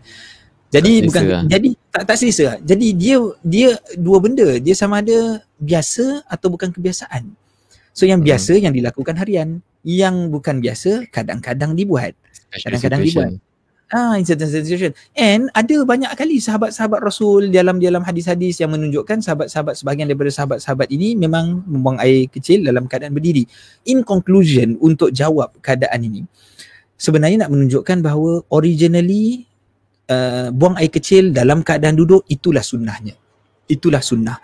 Manakala buang air kecil dalam keadaan berdiri, dia bukan sesuatu yang biasa dilakukan oleh Rasul hence we cannot say that is sunnah. Kita tak boleh panggil itu sebagai sunnah. Tetapi dia bukan larangan. Kerana tidak ada larangan. Dia bukan larangan. Bukan kata tak boleh but if you are saying is this the sunnah of the prophet? No it's not. Ataupun kalau kita nak cerita pasal pahala kalau kau kencing duduk kau dapat pahala lah. Kalau kau kencing berdiri it's not you are not following the sunnah. Macam itu it's not following the sunnah. So kenapa? Kalau kalau kita ambil second hadis kenapa nabi kencing berdiri itu namanya rahmah lah nak menjadikan keringanan buat kita supaya nak tunjukkan benda tu boleh buat but kita tak nak buat macam gitu kita selalu buat duduk itu lebih better. Jadi bila dah semua dah dapat kita dah dapat semua ni dah kumpulkan maka ulama keluarkan nanti uh, uh, kesimpulannya summary dia. So summary dia yang first sekali yang paling important sekali adalah kita kalau nak kencing berdiri tu dia kena pastikan dengan kencing berdiri tu tak percik tak percik air kencing tu pada dia semula. Sebab bila kita berdiri kan lebih jauh daripada tanah lah istilahnya. Kan? So hmm. mungkin boleh terpercik balik. Ha, jadi hmm. kalau kita boleh pastikan dia tak begitu, memang okey lah, tak ada masalah lah. So yang lebih baik adalah sunnahnya kencing duduk. Ha, kencing duduk tu lebih sunnah. Ha, dia ada jawapan hmm. situ, yang lebih sunnah dan yang kurang sunnah. Macam hmm. gitu. Pokoknya tak dosa lah. Pokoknya kalau kita Tidak. kencing diri tu tak dosa. Tidak. Mungkin ada orang takut kan. Mungkin orang kata macam, ya, ya apa ni kau kencing diri kan? Ha, hmm. tidaklah sebab kan tak dulu-dulu aku bukan aku yang aku tak nak highlight nama lah I don't mention name tapi aku macam hmm. pernah pergi ke tempat-tempat yang ada related to agama right macam bangunan yang related to agama sekali tempat hmm. kencing dia ada cubicle eh apa ada apa benda tu bukan bukan apa tempat berdiri tu tempat yang oh, tempat lelaki diri lah. tempat urine, tempat lelaki ah tempat lelaki kencing diri tu. Tempat kencing diri lah eh. Okey ah tempat kencing tempat diri tu, tu. Jadi aku macam eh apa ni bangunan ni? Kan bangunan Islam kan bangunan kamu macam mana dia boleh ada gini? Macam otak aku waktu awal-awal dulu kan. Macam apa yeah, sih yeah. macam gini? Uh, jadi sebenarnya bukan salah lah bukan salah. Yeah. uh, bukan satu kesalahan. Dan dan kencing hmm. di tempat itu aku rasa okay honestly aku tak biasa buat. Honestly hmm. aku tak biasa buat. Okay lepas tu kita nak kena jaga ni tau second. Uh, urinate you macam mana baca tu? Urinal urinals eh. Ha. Okay tadi tadi cakap pasal mercik eh, mercik eh satu eh. Terpercik eh, terpercik tu satu. Hmm. Second kita kena make sure juga tempat tu tertutup tau. Maksudnya hmm. yeah, you are not ada... Ya. Tak engkau tak hmm. boleh kencing Aurat. di tempat yang orang boleh nampak lah. Ha. Memang orang tak nak tengok. Kau kan diri sebelah-sebelah kan gini kan. Memang kau tak tengok dia macam ni. Tapi ada tendensi boleh nampak lah macam gitu kan. You, yeah, so kena elakkan lah. Itu itu tak sepatutnya berlaku hmm. lah macam gitu lah. Tapi aku rasa tempat kencing berdiri tu dia macam protect from dia terpercik lah aku rasa lah mesti dia ada buat that kind hmm. of system lah uh, honestly aku tak boleh aku tak pan- aku tak pandai untuk kencing kat luar tu kat urinals tu aku macam tak boleh kencing hmm. lah tengok orang orang tengok aku tak boleh kencing lah macam gitu lah macam yeah. apa ni mesti nak kena nak cibuk semua leceh kan yes sebab tu kau fikirkan as a muslim kau nak kena uh. okay kau nak pakai air lah misalnya nak cibuk kan macam uh. kau penat lah pening aku nak fikir benda tu aduh macam mana ni apa aku nak buat kan macam gitu uh. Uh, yeah okay. InsyaAllah balik. Uh, harapnya ia dapat membantu. Uh, okay. Ada soalan-soalan ni ada ada uh, soalan kedua. Kita ada soalan kedua ni. Uh, soalan uh, soalan kedua ni dia berkaitan dengan solat tarawih ataupun solat lah uh, solat tarawih. Okay, dia simple ya, ni ada dia. satu peribahasa ni. Peribahasa ada cikgu kencing berdiri, murid kencing berlari. Wah, ini maksudnya kalau cikgu ajar buat benda ni nanti murid pergi buat yang lebih teruk lah. Ha, itu maksudnya Syed. Okay, okay Syed, soalan uh, kedua saya solat tarawih berjamaah. Ha. Tetapi imam selalu baca tahiyat akhir terlalu cepat sampai oh. saya tak sempat nak habiskan. Apa hukum saya terus habiskan tahiyat akhir? Saya habiskan baca eh, baca tahiyat ha. akhir walaupun imam sudah memberi salam, walaupun imam sudah bagi salam. Ha, faham? Faham. Okay. Dia Jadi, semayang hmm. tarawih. Hmm. Lagi-lagi kot semayang tarawih 20 rakaat. Ya. Yeah. Sembilan tarawih 20 rakaat sekali macam nak kejar masa. Dia dia bukan baca cepat apa tau. Dia baca separuh lah kan. Kita nak cakap dia baca cepat macam uh, tak fair pula pada imam tu. Dia baca separuh mungkin. Dia baca separuh tahiyat je. Tahiyat dia panggil tahiyat uh lah eh. Tahiyat, tahiyat. Dia macam baca macam tahiyat awal je Syahib. Ha, hmm. macam gitu kan. Lebih kurang. So dia ni question dia should I follow him bagi salam? Betul cakap gitu eh? Aku nak kena ikut dia bagi hmm. salam ataupun aku boleh dia bagi salam dulu aku habiskan aku punya habiskan. lambatkan lah lambatkan beri salam dia lambatkan lah. Ha, ha. dia lambatkan lah dia lambat lagi 10 saat pasal dia nak habiskan lah. Eh macam gitu eh. Okey. Hmm. dalam tahiyat akhir ni dia ada rukun kan Syed kan dia ada kita ada kan rukun-rukun solat ada qauli ada fi'li ada qalbi lah. So ada rukun qauli dekat dekat dekat tahiyat akhir ni antaranya adalah selawat ke atas rasul lah kan mesti dibaca lah so itu itu dia concludekan macam tahiyat awal lah maknanya at least if you read uh, ataupun kalau kita baca sampai separuh tahiyat tu separuh tahiyat itu uh, sampai selawat tadi maknanya kita dah complete lah Okay, kita dah complete, dah settle. So imam tu pastinya dia ada knowledge about jadi imam, dia dah settle kan dan dia pun bagi salam, dia bagi salam eh. Bila dia bagi salam, masalahnya kita pula baca slow sekali, so kita belum habis-habis baca sampai situ. Tapi dia dah bagi salam, kita kena ikut ke tidak. Ha, kita ada dua pilihan sebenarnya dalam hal ini. Maknanya kalau kita nak ikut boleh, kita tak nak pun boleh lah. Yang penting kita punya rukun-rukun kita dah habis kan. So kita nak ikut dia bagi salam pun boleh. Kalau kita nak continue pun boleh. Dan Imam An-Nawawi amazingly, so, tapi menarik eh, orang tanya soalan, dan dan ulama dah jawab dulu tu Syed. Ya. Maksudnya okey okey. Bukan bukan apalah maksudnya macam dulu pun orang tanya lah. Maknanya dulu pun orang tanya lah. Kan? Tapi so, Imam Nawawi ah, ada ada ada certain bab yang tak ah. wujud ha. lagi tau. Tapi uh, ulama dah ya, fikir the possibilities. Betul. Correct, correct. Yeah. That's correct. Betul. Hmm. So, benda tu belum macam, ada. Yeah. Benda tu belum ada tapi ulama dah fikirkan dulu. Maksudnya dia what just if? main what if Eh? Ya, yeah, what if, what if. Dia, dia just predict je. Dia, dia tak predict bila benda ni berlaku. Apa itu dia, dia cakap, okay, kalau jadi gini, macam ginilah kau kena buat. Hmm. Sekali betul-betul, maknanya disebabkan teknologi lah maksudnya. Bukan pasal apa, disebabkan teknologi, that kind of thing do happen. Uh, so memang itu. Tapi, bila dia tanya tentang benda ni, Imam Nawawi pun cakap uh, kira macam interesting jugalah bila dia sebutkan dia komen lah, dia katakan uh, dia sebut watan qadi terputus kata Imam Nawawi al-qud al-qudwatu bisalamil imam. Terputusnya kuduah. Kuduah ni contoh dengan salamnya imam Maknanya bila imam bagi okey masa kita solat kita kena ikut imam eh correct eh? So imam rukuk kita rukuk. Tak boleh imam rukuk sujud apa kita masih stay je kat atas tak boleh begitu. So, imam rukuk kita pun rukuk. Imam bangun kita pun slowly kita bangun. Okey kita jangan lebih daripada dia dan jangan juga sama-sama macam dia kan? Tapi bila bila bila benda ni semua selesai bila imam start bagi salam. Bila imam bagi salam that's it dah habis lah. Ha, maka bila itu berlaku falil makmum an yashtaghila bi du'a wa nahwihi. Bila ini berlaku bila imam bagi salam maka makmum apa dia boleh buat? Dia boleh baca doa. Dia sebab sebab salah satu tempat yang sangat digalakkan untuk kita berdoa adalah semasa sujud and any sujud lah actually any sujud pun dan juga semasa tasyahud akhir sebelum kita bagi salam. So dah baca baca baca baca everything semua bacaannya kemudian kita berdoa. Kita baca doa lah dalam tahiyat kita penuhkan dengan doa. So kata Imam Nawawi sebutkan tak ada masalah. So imam dah bagi salam, you want to stay for for a while, you nak baca doa, you nak berzikir, nak maksudnya you nak membaca doa, nak sibukkan diri dengan baca doa, boleh. Kemudian you bagi salam. Ha, so tak ada masalah, boleh. Boleh buat benda tu. Ha, ini tapi ni selalu berlaku bila saya kalau semayang 20 rakaat lah. Ha, semayang 20 rakaat dia nak kena macam cepat kan. Sebab dia mana boleh lambat-lambat sangat. Aku honestly hmm. aku dah macam makin sejak berapa berapa tahun ni dia macam makin berumur sikit. Keperasan tak semayang terawih. Hmm. Tadi dah jawab ah, soalan tu dah jawab eh kira eh. Hmm. Okay. So kau perasan tak semayang terawih sejak beberapa tahun ni dia macam banyak masjid juga yang solat 8 tau. Macam banyak hmm, masjid yes. yang solat 8. Kalau dulu kalau kita kecil-kecil misalnya sikit je masjid semayang 8 ataupun kita boleh kata semayang 8 ni bila weekend je. Bila ada hmm. bila ada syarahan. Ha, yep, Sabtu minggu ada syarahan. syarahan. Yes, dan sembilan lapan. Nanti sekarang ni kita lihat macam banyak je masjid sembilan lapan tu. Uh, aku rasa macam agaknya orang pun dah dah dah tak dah tak sekuat dulu lah. tak sekuat dulu betul. Tak, tak mampu. Dia dia okay, the reason why masjid buat lapan rakaat uh, is to tarik uh, orang datang. Kalau sembilan dua puluh macam mungkin orang tak, tak nak datang. So uh, itu faktor pertama. Faktor kedua kenapa orang tak datang? Kenapa orang tak nak sembilan dua puluh rakaat? And that's masalah juga. Hmm. Okay, yeah. jadi berbalik kepada soalan tadi, jawapan dia kira nak baca boleh nak terus nak nak nak nak dah nak berhenti beri salam ikut imam yang penting syahad apa selawat tu dah baca boleh atau nak teruskan baca tahiyat sampai habis lepas tu beri salam pun boleh. Dua-dua boleh lah eh, tak ada masalah. Dua-dua pun boleh, tak ada masalah. Tak ada masalah. Aku aku ya aku bila baca soalan ni, aku ha. tengok dia sebenarnya nak ha. cakap pasal apa ni. Aku ingatkan dia dia nak cakap yang uh, kalau dia tak beri salam langsung Oh, ah tak bagi salam langsung? Ha, saya tak bagi salam, salam. imam bagi salam. Kan? Jadi contoh contohnya macam pasal aku aku teringat dulu ha. time kecil.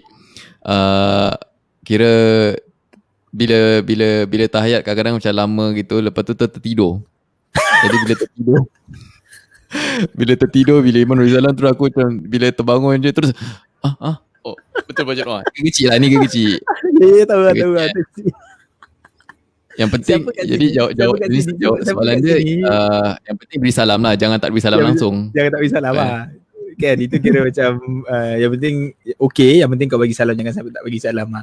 Tapi kat sini siapa yang pernah tertidur masa solat? Aku pun pernah nampak lah orang uh, macam eh, bukan lah maksudnya aku pun even aku rasa aku pun pernah ada macam time time kau tahu time jenis kiamulal kita ada kiamulal dekat dekat dekat sekolah tau dulu tau. Nanti few Ya. months kita ada kiamulal. So biasa lah kau dah jumpa kawan-kawan kat siang kat sekolah. Sekali kau dapat jumpa kawan time malam. Memang kau lambat tidur lah. Kau tidur Oh, pukul satu pukul dua. Habis, habis pukul empat kau dah kena start kiam. So bila imam Hmm. tengah semayang tu, time tengah sujud tu, kan, imam dah habis bagi salam, engkau masih sujud. Terkekek gila. Seingat aku itu tak pernah berlaku pada aku. Uh, sampai ex, maksudnya dia pernah macam aku sujud lama tapi imam masih lagi tahiyat akhir. So macam aku action Hmm. bangun kau nak aku sujud lama lah. Konon lah, konon aku sujud lama. Baca doa lah kau munajat lah kira. ah, munajat lah kira lah. So macam nanti bila bangun tu macam action sikit macam Allahu Akbar. Macam begitu lah paling kita. Tapi banyak kali saya nampak orang yang kira memang tertidur orang dah habis. Assalamualaikum Allah dah habis dah, dah berzikir-zikir semua. Ah, terus Ah. dia dia tak bangun-bangun lah. Dia tak Ah. bangun-bangun. Dia, itu memang kelakar. Ada ada ada macam kadang-kadang uh, macam kau ngantuk semayang tapi kau tengah kau diri tapi kadang-kadang kau tertidur tau. Oh. Okay. Macam contoh Eh, macam, menarik. macam kadang-kadang ah. Ya. Uh, okay, dia, dia, aku nak cerita sikit lah uh, before uh, jawab soalan, be- before dia jadi soalan lah. Uh, so, Kita cerita pasal Kadang-kadang- tidur ni. semayang, diri, lepas Ah. tu macam kadang-kadang macam dah ter- tengah ngantuk. Tapi tengah diri, tengah ngantuk kan. Nah, terlelap lah, terlelap. Lepas mana macam kau ter- Betul. tersergar. Betul. Habis tangan Ah. kau macam, aku pernah tangan kau nampak orang kau macam, lah. macam, kau macam jatuh katil punya style. Kau macam dah tergitu sikit eh. Yes. Kadang-kadang okay, kau dekat mana situation-situation yang kau pernah tertidur ataupun siapa-siapalah kat sini pun situation yang kau pernah tertidur uh, Dalam terlelap solat. kita kata tidur tidur tidak lah tidur tidak kan terlelap macam dos lah gitu kan okay. Ah, Dia tu tak- kira dia boleh tak sedar tu dia boleh zone out tau. Maknanya tertidur lah. lah, zone terlelap out, lah. Tapi Terlelap terlelap lah. Hmm. yes ada tak tempat-tempat gitu engkau pernah Ya time diri, time sujud, ah waktu time Okay. subuh, time subuh Kalau bukan atau solat? orang penat sangat ke. Ha? kalau bukan solat Puasa. kalau tak time dengar. bukan solat Time bukan solat macam driving ah. driving kan Bahaya sih. Ya betul bahaya. So uh, di dalam di dalam solat ni memang kalau kita dia ada beza macam terlelap dan tidur lah. Tidur ni macam tadi yang Hmm. sujud tak bangun-bangun lama kan. Hmm. Tidur tidur terus. Terlelap ni kan kau tengah gini, kau tengah macam fokus ke sekali macam eh tergitu lah. Ha tu Oh, tengok terlelap. movie, tengok movie. Tengok movie. Ah. tengok movie, tengok movie boring. Tengok movie Okay. boleh dua juga. Tidur boleh, lelap pun boleh. Ya. Ha. Hukum dia macam mana? Kalau kau terlelap Yes. atau tertidur Sebab dalam itu solat. Ada, ada beza, ada beza tau. Kalau kita tidur, maknanya kita tidur betul. Kita sujud ni tak bangun-bangun, kita tidur. Tapi kalau terlelap Hmm. ni kita tengah fokus, imam tengah baca sekali macam aduh ngantuknya sikit. Kau tengah fokus, lepas tu terus kau macam tergitu tau. Kata gitu eh. So kalau sebenarnya dalam dalam solat-solat solat ni sebenarnya Nabi memang arahkan supaya kita kita kalau terlalu ngantuk semasa kita nak solat ni atau kita belum solat atau in tengah in between kita tengah solat ni solat sunnah lah. Maksudnya kan contohnya solat tarawih ke apa it's best untuk kita keluar daripada solat tersebut dan kita tidur dulu. Itu the best. Itu yang paling bagus. Ataupun sama ada tidur dulu atau Nabi sebut buat sesuatu yang boleh mensegar menyegarkan. Segarkan balik ya, basuh muka ke apa ke. Gula-gula kopi ko. Ah, lepas tu jangan kau dah makan makan lepas tu makan dua tiga lepas tu lipat sampai orang dah habis solat. so itu untuk untuk segarkan balik. Tapi sebenarnya kalau kita doze off di dalam ibadah eh, dalam solat kita tu tidak membatalkan sebab dia bukan tidur nama dia. Dia macam zone out eh word dia. Kita macam Mm. tak sampai sesaat tau. Kita terus macam Yes. tengah gini sekali macam eh gak terus tergitu. Ha, Yes. Macam bawa kereta pun. Ha, dia, so dia, dia bukan kira tidur. Tapi kalau tidur, kalau betul eh, kalau tidur ni Uh, kalau dalam Imam Nawawi pun sebut dalam mazhab Syafi'i ni uh, kalau tertidur ni dia ada masalah masalah dia batal wuduk ke tidak so batal wuduk Okay. dan batal solat lah eh dalam kes ni lah kan Okay. Imam Nawawi sebut kalau dia tidur dalam keadaan dia duduk maksudnya du- tahiyat dalam tahiyat ketika duduk tu sekali dia, dia tertidur dia ter Ha, dia tergitu lah, tidur betul lah. Ha, so itu tidak Hmm. membatalkan wuduk dan solat. Tapi kalau dia tidur tempat lain like uh, sujud atau masa diri, masa apa, itu boleh membatalkan solat. Ha, aku pernah macam tertidur time mengajar Syed. Macam rabak. Oh, rabak tu eh. Kau ngajar. Kau ngajar. Kelas Kau ke kuliah? uh, adalah dua tiga kali ada dia beberapa insiden lah jugalah. Maksudnya macam kau dah tak Hmm. boleh kawal, kau dah rabak. Otak kau dah macam Lepas tu kau macam cakap benda lain lah. Kau boleh sadar yang kau cakap benda lain tau. Okay. Contoh lah, contoh, eh, Wow. contoh eh. Kau tengah cerita pasal hukum hakam.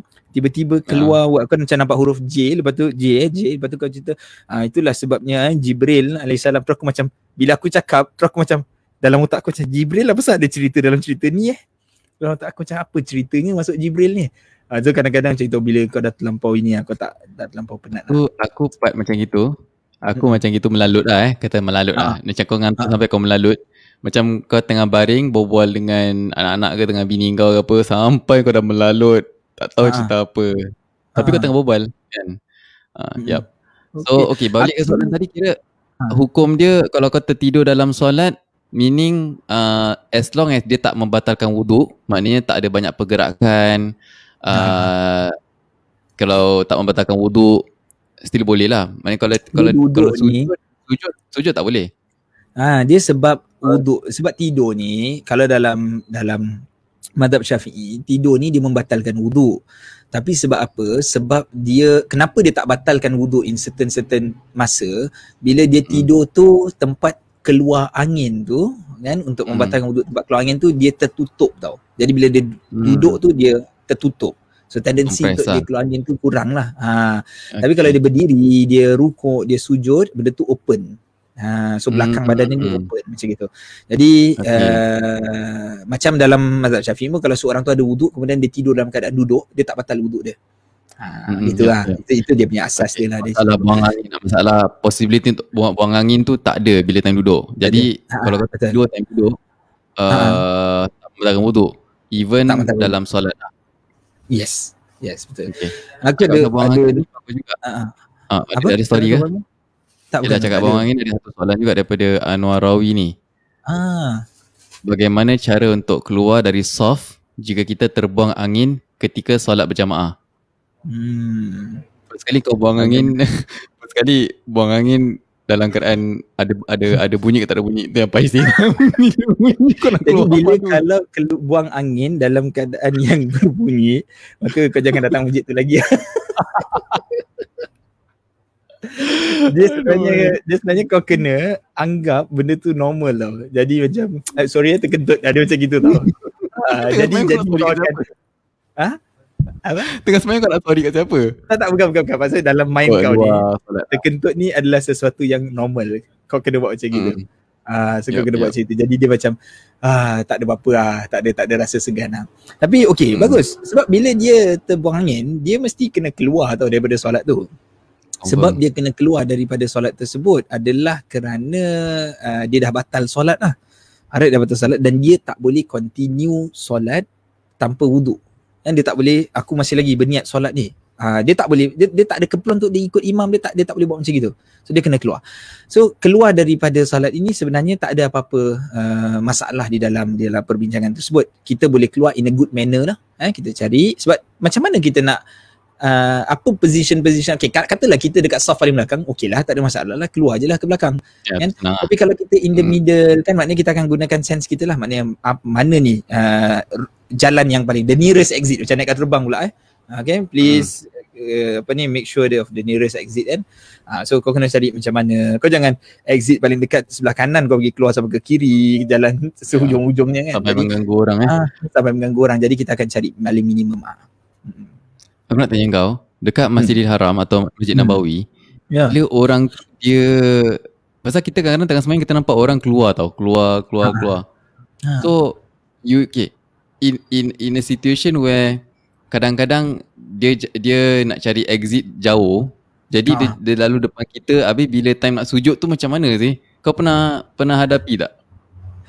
Macam Um, tengah semayang habis uh, kat, kat Masjid Haram ke apa ke dekat pernah jumpa And then- aku, aku sendiri tak Huh? pernah aku sendiri aku tak mengalami benda tapi pernah nampak pernah ah so dia, akan macam duduk tertepit macam Ya, begini dia tu terkepit macam oh, yes yes dia akan terkepit gitu Ah dan sebenarnya itu lah. Jadi tak ada tak ada tak ada apa-apa isu sebab Hmm. dia boleh keluar balik dan kemudian dia ambil wuduk dan dia dapatkan pahala berjemaah balik dengan dengan imam. Mm. Kan cuma dia keluar dalam keadaan baik. Tapi selepas dia keluar tu what will happen to that soft lah. Ha, so soft itu Oh, perlu okay. ditutup kan. Soft tu dia nak kena rapatkan balik kan. Jadi rapatkan Hmm. balik itu, ha, itu ada dia punya cara lah. Kalau soft itu di di in the middle of the hot apa ni dia, dia, dia musalla ke misalnya dekat Spot. belakang ada Hmm. lagi hall uh, apa dia ada soft lain. There's So soft orang lagi. di belakang tu ke depan lah. Kan orang yang belakang tu Hmm. jalan ke depan. Dan penuhkan, penuhkan yang belakang ni dia jalan penuh ke depan. Ha, kalau tak ada misalnya dah tinggal satu line tu je lah. Jadi dia akan Hmm. rapatkan. Maksudnya orang katalah katalah orang uh, soft tu rongak dekat three quarter sebelah kanan.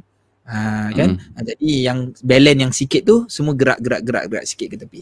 Ha, jadi benda tu Ya. macam understood lah kira. Hmm, Benda, maksudnya Tak, orang tu tak. dia tak masuk-masuk masuk ni juga. Okay. kau tak payah nak macam uh, tengok eh itu panjang ke aku punya panjang ke waktu kau salat tu macam okay aku tahu aku kat position mana uh, tapi benda ni Cuma- kena practice Mm-mm. Yes. Hmm. Okay, uh, uh, mungkin kita nak- ni bukan masalah yang serius lah nak nak Ah, penuhkan soft kan. Uh, Ah, betul. mungkin uh, bukan time covid lah. Covid dah tak ada nak tak ada soft apa. tak ada tak ada nak rapatkan soft. Ni time dulu lah. Okay, aku ingat belajar cari cara dia gini. First kali uh, whoever yang macam kau cakap ah, whoever yang kat belakang ada soft penuhkan. Tapi kalau Penuhkan. orang yang kat last kali macam nak penuhkan is siapa yang paling dekat dengan center. ah ya Macam contoh kan, maknanya siapa yang paling hujung uh, dia kena ke arah center lah. Jadi macam yang Dia yang kena ke yang sini lah. man- ah, dia kena ke sini lah. Tapi ke imam lah kadang-kadang tak tahu. ke imam jadi dia ego Ah, ah. macam engkau yang kena datang aku apa aku ingat kau. Kau kau muda kau kena datang kat aku. jadi sebab itu benda ni kena practice bila practice Hmm. be- benda seperti ini dia macam auto dia macam oh orang tu keluar oh yeah, I'm the nearest I I I move first Alright dia kau tahu Hmm. macam okay kereta siapa nak masuk dulu siapa nak masuk dulu macam kau tengok dalam kau confirm lah okay aku yang gini aku just move first lah macam tu bila kau Ya. kau start buat dulu benda dia macam dah settle lah satu benda ha macam tu Hmm. dia masalah tu bila uh, bila eh siapa nak start kan macam dah kosong lepas tu fikir macam eh dia tu jalan lah aku Abi dah tak khusyuk dah kira eh Abi dah Ada- lama dah ada tak jalan Tak gerak langsung. Ada yang Tak macam gerak aku tak nak gerak. ada Aku, aku, tak, Mm-mm. aku Ah, takut nak ya. buat make any decision. Sebab Ah, tak betul. pernah hadapi situasi. First Tak kali ilmu lah. First kali nak kena belajar. Ilmu Macam kau cakap Betul. uh, Betul. traffic pun. Sebab dia belajar. Sebab belajar and belajar. then baru comes the practical and then baru Ya. praktik benda tu. Tapi Betul. kalau tak pernah hadapi, menggelabah dah lah tak pernah belajar. Lepas tu tak pernah hadapi. Sekali datang pula masalah tu, then Ha-ha. then dia jadi mati akal lah. mati akal lah Ah, so now, lambat lah now, nak berfikir now lagi yeah. So that's why Ha-ha. Ilmu tu important lah dalam Ilmu bab-bab very begini. important. Ni, ni dalam bab adab lah, dalam bab adab, Bab adab. uh, jemaah. Ah. Hmm, Ah. dia tak ada dalam rukun ke. Ya. Masya-Allah. Ni ada, ada Uh, beberapa ni nak jawab satu dulu. Ada yang jawab ringkas. Aku jawab ringkas boleh. Ada yang beberapa. Rahina, Ni nanti takut. Uh, ya yeah, sorry. Tak yang sebelum tu pun ada Rahina yang punya. Uh, tak before that. Uh, macam ni. Walaupun Abu Sofia dah jawab kat bawah. Tapi ringkasnya kalau Oh. jawab uh, okay. immediate betul kan menghidupkan malam syurga itu adalah bid'ah? Tidaklah. Dia tidak bid'ah. Kerana tadi Abu Sufyan pun jawab dengan hadisnya. Uh, cuma maksudnya uh, di dalam hadis itu tidak ada uh, satu-satu amalan yang uh, khusus yang menyatakan okay kena buat begini dan begitulah. Uh, so menghidupkan maksudnya uh, buat amalan-amalan apa saja amalan lah, uh, yang baik pada pada malam tersebut. So it's okay. Tak ada tak ada tak ada masalah menghidupkan malam ni eh. So yang Cik Rahina punya ke bawah sikit boleh. Ha ni. Aku main picit je. Aku nampak idah je. Ustaz, maaf nak tanya, bila mula indah seorang yang kematian suami dan apa hukumnya jika dia ikut ke pusara? Oh, okay, ada dua soalan lah. Bila, first kali indah kematian suami ni adalah 4 bulan 10 hari. Kan 4 bulan 10 hari. Dia ada beberapa indah kan. Indah ni apa? Indah ini adalah uh, waktu uh, apabila seseorang wanita itu dia mengalami penceraian ataupun dia mengalami kematian lah. dan setiap fasa tu indah dia berbeza-beza. Okay, dia ada tak ada indah at all. Tak ada indah ni apabila seorang wanita tu dinikahi dan belum bersatu dengan suami dia. Dia baru kahwin 5 minit, lepas tu terus lelaki tengok eh mak dia lagi lawa terus dia ceraikan isteri dia macam gitu lah. Ha, contoh tu contoh je. Ha, so itu tak ada indah lah. Dan kemudian ada indah yang biasa, wanita biasa yang diceraikan biasa. Kemudian maksudnya dia pun masih biasa mengalami haid. Ha, itu tiga kali suci. Three times cycle menses dia habis. The third cycle habis, barulah habis indah dia. Ada indah apabila wanita tu mengandung sampai dia melahirkan anak. Okay, sampai dia melahirkan anak. Kemudian wanita yang kematian suami ini, iddah dia ni adalah 4 bulan 10 hari. Bila bermula? Bila daripada daripada kematian suaminya lah. So dia kena kira lah sepanjang 4 bulan 10 hari ni. Okay. Bulan Apa hu- 10 hari Ah, eh. 4 bulan 10 hari. Hmm. 4 bulan 10 hari tu uh, 4 bulan bulan Hijri ke bulan Masihi? 4 bulan Hijri lah. Ah. Hijri ya. Ah, yes, 4 bulan 10 hari Hijri. Uh, kemudian tanyakan apa apa dia punya apa ni apa hukum, Hukum pergi ke Ah, pusara. kalau dia ikut ke pusara. Okey. Uh, dia macam gini tau. Dia sebenarnya uh, bukan menjadi satu larangan yang uh, apa panggil tu larangan yang qat'i lah tak boleh. Uh, tak boleh terus tau. Sebab kadang-kadang kita macam ambil kira orang punya perasaan lah. Kan? Masa kita ambil kira orang punya perasaan, dia bukan sesuatu yang dianjurkan di dalam Islam. Maksudnya yang biasa, yang yang kebiasaan yang yang pergi ke pusara ini adalah uh, lelaki, pihak orang-orang lelaki yang akan meng- sebab sebab apa? Ke pusara ni apa tujuannya? Uruskan je lah, tanam balik kan macam gitu kan.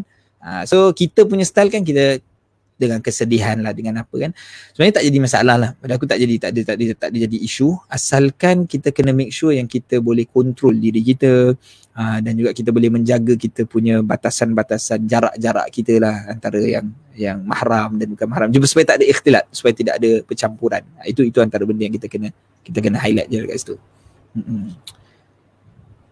Oi, So so maknanya maknanya uh, apa? Kira okey tak dia aku rasa soalan dia pun berkaitan maknanya bila dia dalam iddah lepas tu dia Ha. keluar pergi ke pusara boleh ke tak? Aha. Dia kan oh itu maksudnya berkaitan dia. gitu. Ah, nampaknya berkaitan gitu. Jadi dia Yeah, dalam iddah dia okay. boleh keluar rumah ke tak? Iddah kan tak boleh. Ah, yes yes yes rumah yes kan. betul betul Ah. betul. Betul. Eh, sebab itulah tadi kita kata macam sepatutnya dia tak boleh keluar rumah. Yang tak boleh keluar rumah ini uh, maksudnya tak boleh keluar rumah untuk perkara-perkara yang uh, tidak ada keperluan lah macam itu. Uh, tak ada keperluan, tak ada reason. Enjoy enjoy, leisure leisure. Uh, keluar leisure tak boleh. Hmm. So keluar kerja Okay. boleh, keluar belajar boleh. Yang keluar yang ini kita kata pun satu yang ini dan dan dia selamat lah ketika dia keluar tu dalam keadaan yang selamat. So, sebab Hmm. dia sebenarnya membawa apa apa sebab dia iddah untuk kematian suami ni? Iddah kematian suami ni sebagai penghormatan kepada suami dia. Dia panggil kita panggil berkabung lah. Harap berkabung ni Hmm. adalah tujuannya untuk memberikan satu penghormatan kepada suami dia dan dia respect lah. Eh. So bila dia keluar leisure tu nampak tak respect lah. Ha, Hmm. Nampak tak ada lah Ya, ya. berkabung tadi. Ha, tapi kalau tujuan-tujuan lain uh, terpaksa okey lah. Hmm. Hmm. Kerja dan sebagainya eh. Hmm. Uh, ya masya-Allah. Eh, uh, kau cakap pasal kematian. Aku Hmm. hari ni tadi ada ada ada urusan kat luar. Lepas tu Aha. aku perasan yang Ustaz Firdaus Yahya dia hasilkan satu buku baru tau. Alam Wow. Barzakh. Okay. Buku baru eh? So, ah uh, Ustaz Firdaus Yahya kan? Ustaz, Maksudnya ma- Ustaz beli Doktor uh, so far aku Hmm. rasa dekat dia punya Darul Rufas lah. Darul Rufas Ustaz Darul Firdaus. Yahya ni satu uh, Ustaz Doktor Firdaus Yahya kan kita Hmm, punya uh, ustaz kita lah. Hmm. Dia banyak menulis dia antara asatiza Singapura yang banyak menulis buku lah. Dia banyak karang uh, buku, buku-buku kurikulum pergas Ah. dan sebagainya macam oh, okay, okay. And Masya Allah lah uh, ki- Kita pun banyak buat video dengan Bukan banyak lah Macam lah satu dua video lah okay, uh, Alhamdulillah lah Dan bila aku nampak uh, Bila aku Bila di- dikhabarkan Ada compilation Ni kira hadis kompi, Kompilasi Kompilasi Kompilasi hadis Hmm. Daripada Imam Suyuti punya kitab Uh, Jadi dia ambil masalah-masalah yang berkaitan dengan kematian sebelum dan selepas dan uh, contoh aku ambil eh uh, okay uh, meraung ketika kematian kan apa Oh. apa dia punya apa dia apa dia Meraung. punya hadis dia ah meraung kan Hmm. orang Arab kan orang Ya. Arab bila bila yang wanita mati macam ah, Ah. macam dia dapat baju apa Yes, kan Betul. aku tidak bersama-sama mereka yang botakkan rambut yang meraung dan yang koyakkan Hmm. baju di badan ketika ditimpa musibah Ah, ini kira hadis lah daripada Abu Musa so uh, ni hadis-hadis yang yang sahih jadi sebab tu nama dia Alam Barzakh panduan Nabi SAW perihal kematian which is Hmm. something yang kita jarang dengar pasal kita belum Betul mati kan Betul. jadi macam tak Tak tak, banyak orang dis, uh, mungkin ada kelas cuma Ha. macam aku rasa kurang sangat ilmu aku tentang kematian macam Hmm. uh, mat, dalam dekat Apa- kubur kena apa yang berlaku? uh, ha, apa yang Ah. berlaku. Padahal padahal banyak hadis tau. Ini ini Ustaz Dr. Firdaus Yahya dia, dia, dia compilekan 200 saja. 200 saja. So yang Imam Suyuti tu lagi banyak. Wow. lagi banyak and and dia ambil yang paling important lah. So antaranya aku just uh, tunjukkan kau dia punya isi kandungan dia. Hmm. so aku pun tak nampak. Biar aku cuba kau baca sikit kan tak, tak nampak. Uh, yelah sebab aku tutup kamera oh hakikat kematian amalan yang menyelamatkan doa yang menyelamatkan aku buang kecil aku punya screen ni Okay. Ha, ada dah nampak. Pokok, okay. Pokoknya aku tak dibayar pun. Ni kira aku nak support. Aku kira aku aku rasa amazing ah. Uh, aku rasa macam manfaat untuk anda semualah. Uh, okay. Kau nak dapatkan buku ni daripada Darul Hufaz. Ustaz Fido Yahya. darulhufaz.sg. Dekat situ ada website. Ada boleh email dia sendirilah ataupun boleh email fidaus at darulhufaz.com uh, apa? Hmm. At darulhufaz.sg. Uh, aku tak tahu dia aku tak tahulah kita boleh share nombor. Aku rasa tak dia dia privacy lah. So aku tak share. Yalah, aku tak. Uh, aku tak rasa dia jual kat kedai. Ni kira ha. dia ah. macam publish dia, dia print sikit je. Dia oh, macam, macam untuk diri dia. Bukan ada publisher kan. Publisher dia ni lah. Publisher dia Darul Rufas lah. Ya Darul Rufas mana sendiri lah internal band ni lah. Uh, self publish lah kira. Self publish lah. So siapa yang nak beli nak interested boleh contact dia directly. Kalau siapa okay. yang tak ada cara nak contact boleh email lah firdaus at darulhufaz.sg okay. uh, pusat pusat tahfiz dia lah. Oh. So ya yeah. bila aku go through macam um, ada bab-bab yang macam eh ini ini nak kena nak kena cakap benda ni kan. Hmm. Pasal hmm. lagi kita nak Ramadan apa yang kita nak buat sebenarnya kita nak kejar pahala. Nak kejar pahala kita nak kena ada something. Selain okay. daripada azab neraka apa azab kubur kita dengar azab kubur kan. Tapi ha. apa azab dia? Ha, dalam hadis ada macam kena sebat ke lah, ada ada benda-benda yang yang spesifik yang buatkan kita takut tapi bukan sebagai untuk takut tapi sebagai untuk kita motivasi untuk lebih kuat ibadah lah. Hmm. hmm. Ya. Yep. Uh. InsyaAllah. Tapi ni tak dibayar eh. Ni kira tak ada apa-apa, tak ada apa relation just macam uh, nak Bantu. kongsi je lah. Ha, membantu. Ha, kalau yang surah An-Nas tu memang memang dibayar. Hmm. Itu support kita lah, support support hmm. syukran lah. Hmm. Yep. Yeah. Okay, insyaAllah. Betul, insyaAllah. Ada apa lagi ke? Ya, selain ada apa-apa lagi? Tak ada. Uh, yeah. Itu je lah. Cuma yang macam pusara tadi tu, kan? Of course lah kalau kita lihat uh, uh, secara apa, secara nas dalil dia tak ada dalil yang qat'i yang melarang tentang perkuburan tau. Tapi of course kalau kita go detail ulama bahaskan dia kan ada two sides lah daripada situ. So dia ada ulama yang okay paling umum yang kita kena faham adalah kita tak boleh keluar rumah tanpa ada keperluan macam gitu. Jadi sebahagian ulama melihat yang menziarah bukan menziarahi mengusung atau membawa jenayah eh jenayah jenazah sampailah kepada perkuburan itu adalah sebahagian daripada bukan keperluan. Eh sebab sampai ke perkuburan tu bukan daripada keperluan. Ah, so mereka incline untuk say no lah. So kita sebenarnya kita kita boleh lihat sendiri macam mana keadaannya. Pada pada aku ni dia tujuan dia adalah untuk tidak uh, menerima pinangan orang dan dalam rangka untuk dia memberikan tanda penghormatan kepada suami dia. So kalau itu boleh cover, itu boleh dapatkan perkara tersebut, maka dia tak ada tak ada tak ada masalah uh, terhadap perkara tersebut lah. Hmm. Okay. Uh, ya, kalau kita dengar seorang selepas minggu dia boleh. Uh-huh. Ah. Nak jawab sekarang ke ataupun perlu dia, penjelasan boleh ke? juga. Solat boleh, ah, eh? boleh lah. Solat solat jenazah ni jenazah gaib ni dia punya syarat dia adalah kita solatkan tapi setelah di eh, setelah di setelah dimandikan dikebumikan lah dimandikan. Eh di, di, dikebumikan eh? Kalau tak salah dikebumikan. Ha, nanti kita boleh ini uh, double confirm on that lah. Ha, tapi tak ada tak ada tak ada tak ada isu lah sebenarnya Ha, tak ada isu untuk dia semayang hmm. pun bila pun kalau dia mula mendengar berita tersebut lah. Hmm. Hmm. Mandikan lah bila dia mandikan lah. Hmm. Okay. Bila kita dengar dia Salat mandikan. Raib. Salat raib bagi siapa yang tak, tak tak sure is solat jenazah tapi bukan live eh. Maknanya lepas either bukan lepas ataupun uh, maknanya kita kat rumah ke dan sebagainya kalau hmm. kita tahu yang ada kematian dekat uh, contoh dekat negara lain dan kita Betul. nak nak solat juga dan kita solat hmm. solat jadi maknanya uh, cara pun sama juga empat kali takbir kan? cara dia sama cara dia sama cuma jenazahnya hmm. tak ada kat depan kita hmm tapi kita ha, menghadap kiblat tak kiblat lah ha, menghadap kiblat uh, Okey Ah, okey. Yalah memang solat uh, memang solat jenazah pun kita menghadap kiblat apa eh. Yes, uh, uh. memang kita kena arahkan dia ke kiblat macam gitu. Ya, ya, ya. Alright, alright.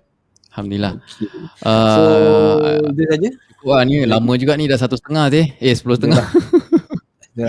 Okay. Kita nak ucapkan terima kasih juga kepada semua yang menyokong kita, yang komen, yang bersama kita daripada awal sampai di mana-mana saja anda berada. Mungkin anda di um, Instagram, anda mungkin di YouTube, anda mungkin di Facebook. Uh, terima kasih kerana share uh, sokongan. Jangan lupa untuk uh, tekan klik uh, button not- notification supaya setiap kali kita live anda akan dapat lah. Uh, itu juga membantu kita.